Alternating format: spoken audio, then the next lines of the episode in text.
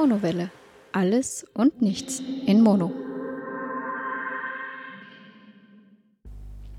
Hallo und herzlich willkommen bei einer weiteren Folge der Monowelle. Heute geht es um den Film Power Rangers. Und wie immer bei Filmen bin ich nicht alleine dran, sondern darf auch die Stefanie begrüßen.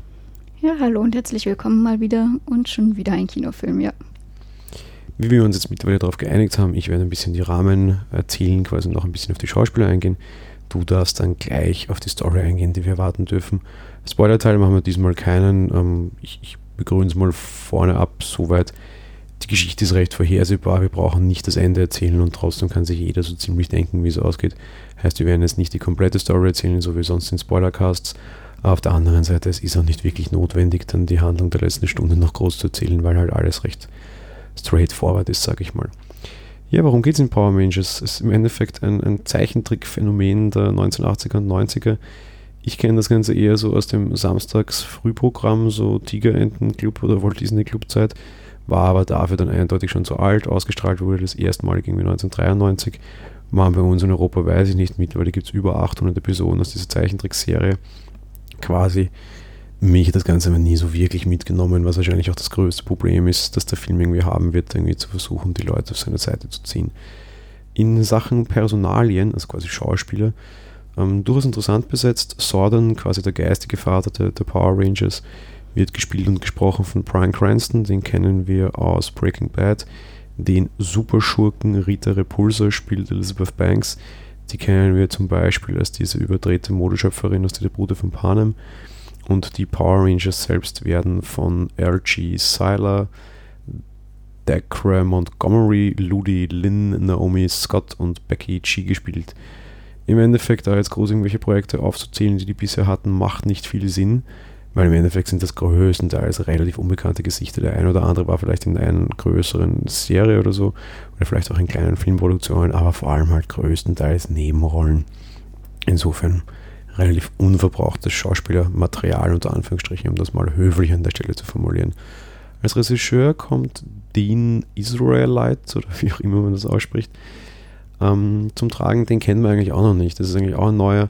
Für mich das einzige filmische, was ich von ihm gefunden habe, war das Project Almanac, das der gedreht hat. Ein Film, den ich auch nicht kenne. Das heißt im Endeffekt eigentlich relativ unverbrauchte Gesichter. Der Film hat ein Budget von hundertfünf Millionen U S Dollar. Das ist relativ viel, sage ich mal. Neuer Rechteinhaber ist jetzt Lionsgate. Die sind recht ja, ambitionierte Pläne. Der Film soll für fünf bis sieben weitere, also für fünf bis sieben Filme in Summe reichen. Kommen wir zur Story. Ja, im Grunde haben wir ähm, diese fünf Teenager, ähm, die ja, in der Schule eigentlich nur zusammenkommen. Die haben jetzt nichts großartig gemeinsam. Äh, wie sie eines Tages in einer verlassenen Mine sind, finden sie eine Art Artefakt, denken sie, und äh, haben dann auf einmal quasi diese Powersteine, die sie später zu den Power Rangers machen, als sie aktiviert werden. Mit der Aktivierung wird äh, auch der Zordon aktiviert, der ehemalige Rote Ranger und sein Gehilfe da, der Alpha fünf heißt er, glaube ich, ähm, der den Kids ein bisschen den Weg zeigen soll. Ja, und worum geht's natürlich, wie immer in solchen Filmen? Es gibt einen Superschurken, in diesem Fall eine Superschurkin, die die Erde bedroht und die muss ausgeschaltet werden. Im Endeffekt, und das hat mich so ein bisschen überrascht, schon von der Story her, das ist so ein bisschen so der, der, der Origins-Film der, der Power Rangers, meiner Meinung nach so gefühlt. Man hat eigentlich relativ wenig Power Rangers drinnen, oder? Also ich, es tut mir leid, da kann ich dir nicht helfen. Ich kenne die Power Rangers vorher gar nicht. Ich weiß, dass es die zu meiner Kindheit gab und ich weiß auch, dass Klassenkameraden das geschaut haben und dann halt mit den Figuren gespielt haben, aber ich habe überhaupt gar keine Berührungspunkte damit. Nein, nee, ich meine es auch gar nicht im Vergleich zur Serie oder sonst irgendwas. Man, aber die Power Rangers an sich sind so diese rot-grün-blau, rosa-roten Wesen in ihren Kampfanzügen. Der Rote ist automatisch der Chef, warum das so ist. Das ist auch weiterhin so, warum das so ist, kriegen wir nicht erklärt. Aber wir sehen diese Wesen halt eigentlich relativ wenig in den Kostümen und relativ viel als normale menschliche Jugendliche. Das meine ich jetzt mal vor allem. Ach so, ja, das stimmt. Da haben wir sehr viel Rahmenhandlung ringsherum, beziehungsweise bevor das überhaupt soweit ist. Da hast du vollkommen recht, ja. Auch dieses, also im Endeffekt, wenn man es jetzt ganz knapp zusammenbricht, fünfzehn Minuten Power Rangers gegen Ende in einem recht schick animierten Kampf, um gleich mein, mein kurzes Statement zur Optik abzugeben, das diskutieren wir nachher noch im Detail. Aber das hat mich persönlich eigentlich sehr, sehr überrascht, abgesehen von diesem fünfzehn Minuten Kampf, wo dann auch das typische Go-Go Power Rangers, das eigentlich aus der Serie bekannt ist, dann kam, war da eben sehr viel Menschliches dabei. Und ich muss gestehen, ich fand das eigentlich eine sehr gute Entscheidung. Das fand ich sehr überraschend und angenehm. Ja, das stimmt, da hast du vollkommen recht. Im Grunde könnte der Untertitel des Films lauten, der Weg zum Power Ranger. Ähm, Im Grunde müssen sie sich erstmal dahin entwickeln und ähm, insofern war das zumindest äh, in dieser Richtung sehr interessant, ja. Ja, mich so ein bisschen an dem X-Men Origins äh, erinnert, wo es dann irgendwie die Wolverine-Geschichte erzählen quasi wieder dazu wurde. Und genauso gehen wir das dann mit den Power Rangers. Schauspielerisch, ähm, also ich würde mal sagen, die beiden Erwachsenen quasi, Brian Cranston und Elizabeth Banks, machen eine, einen super Job. Ähm, Gerade ähm, Elizabeth Banks gefällt mir eigentlich extrem gut. Die liefert so einen richtig eins A-Comic, super Bösewicht ab. Optisch auch sehr, sehr interessant gestaltet, finde ich. Und das Kostüm, da gab es sich auch Mühe. Und die spielt auch so richtig overacted, diese böse, ja, Hex ist es quasi mehr oder minder. Richtig, richtig gut. Ich meine, mit Overacting und überdreht sein kennen sie sich aus. Eben vorher schon gesagt, Tributen von Panem, diese verrückte Modemacherin, war ja auch ein extrem overacteter Charakter, aber das passt hier auch einfach ganz gut rein, finde ich.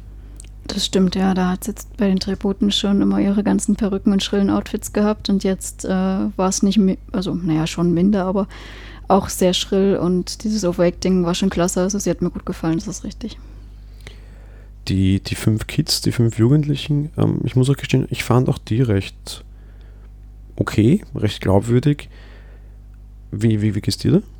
Ja, sehe ich genauso. Also, ähm, ohne dass ich jetzt irgendwie ein Fazit vorweggreifen möchte oder irgendwas. Also, mich hat der Film jetzt nicht so sonderlich aufgeregt oder irgendwas. Also, hat für mich so ein bisschen dahin geplätschert.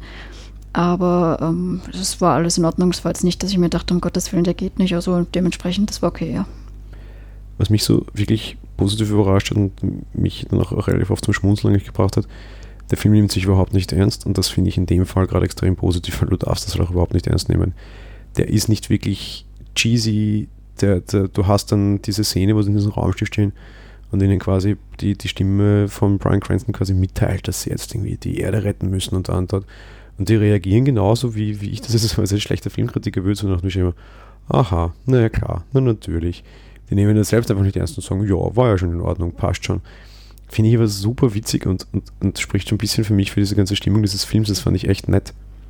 Ist auch in dem Sinne ein bisschen realitätsnah, sage ich mal, weil wenn ich in einer alten Mine was finde und dann erzählt mir auf einmal einer, ich bin jetzt ein Superheld und muss die Erde retten, würde ich auch sagen, ja, ja, du hast wohl auch einen Vogel und zu viel getrunken oder irgendwas. Aber in dem Sinne, fand, das fand ich auch lustig und gut gemacht, ja. Du hast doch so relativ viele popkulturelle Referenzen quasi drin und Referenzen irgendwie auf andere Filme. Siehst du irgendwie den roten Power Ranger in seinem Flugzeug sitzen und der schreit aus, Ibe, ja, je, Schwein. Ah, nein, ich mag Schweine, Schweine sind cool. Allein so diese Kleinigkeiten, also ich fand das durchaus witzig und das passt auch einfach ganz gut dazu und gibt ein relativ schönes Bild ab, finde ich. Ja, das stimmt. Muss zwar kurz einhaken, dass das nicht der rote war, weil der rote hat einen T-Rex, soweit ich das weiß, aber das ist ja egal an dieser Stelle. Aber das war lustig, ja, dass äh, auf Bruce Willis die Richtung zu gehen, auf einmal und, ach, hm. Und da eben, als sie ihre Fahrzeuge da auch da haben, da die Melodie von den Power Rangers mal mit drin, das waren schon gute Referenzen, ja.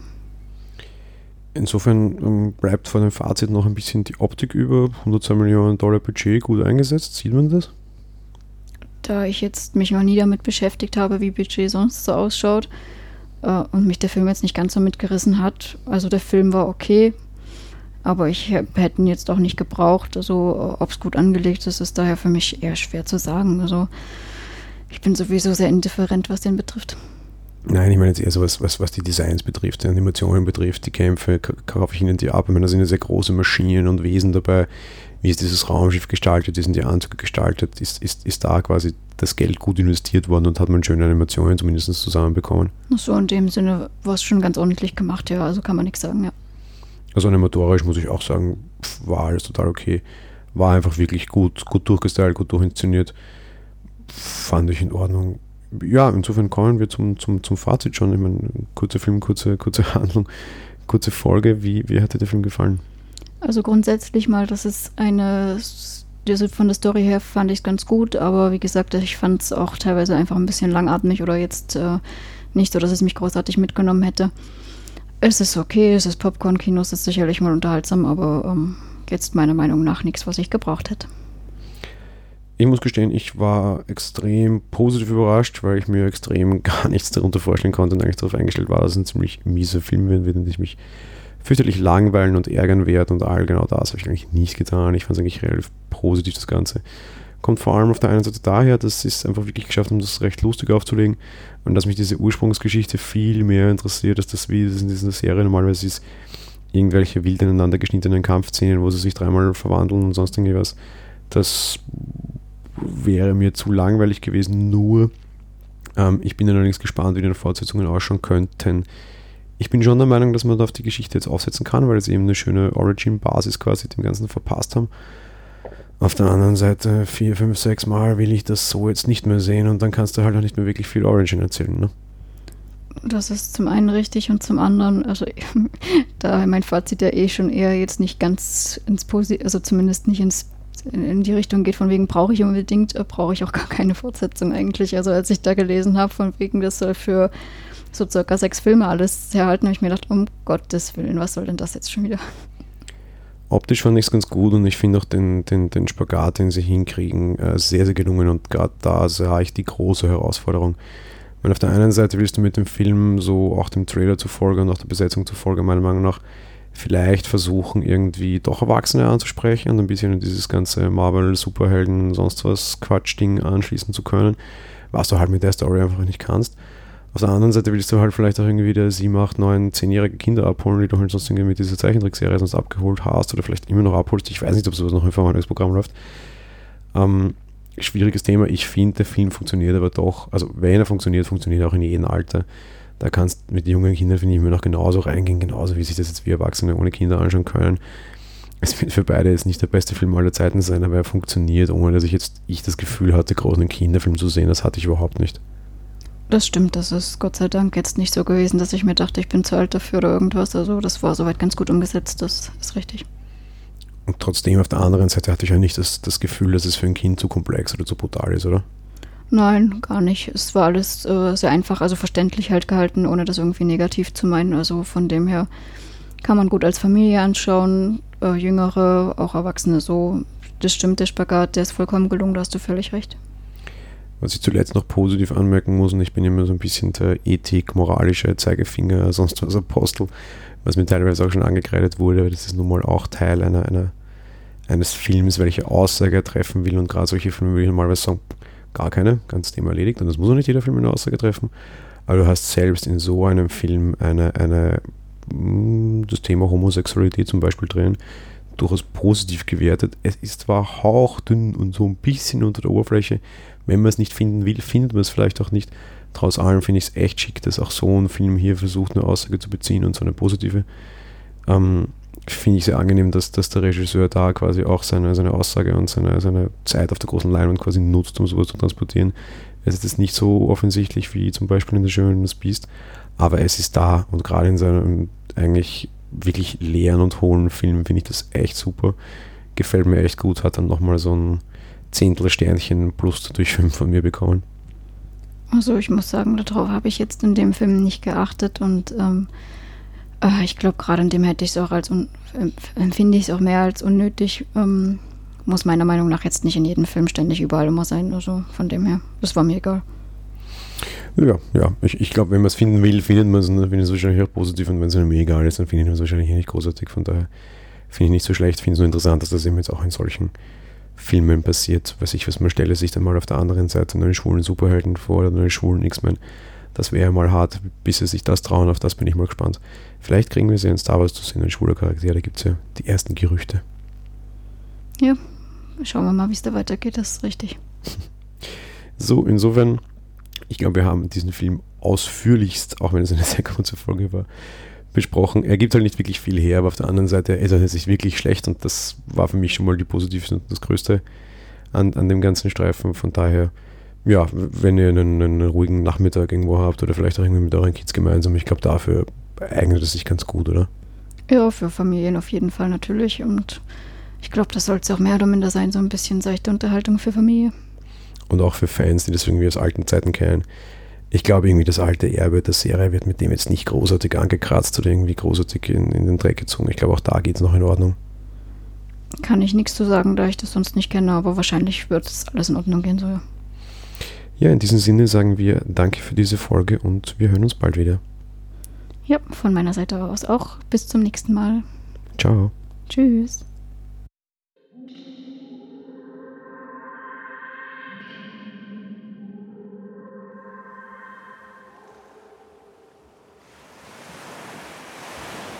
Monovelle ist ein kostenloser und privater Podcast von Jan Gruber. Mehr Informationen dazu findet ihr unter w w w punkt monovelle punkt a t. Abonniert den Podcast mit iTunes oder dem Podcatcher eurer Wahl. Wir freuen uns über Kommentare auf der Webseite, Audiokommentare, Empfehlungen oder gar Bewertungen bei iTunes.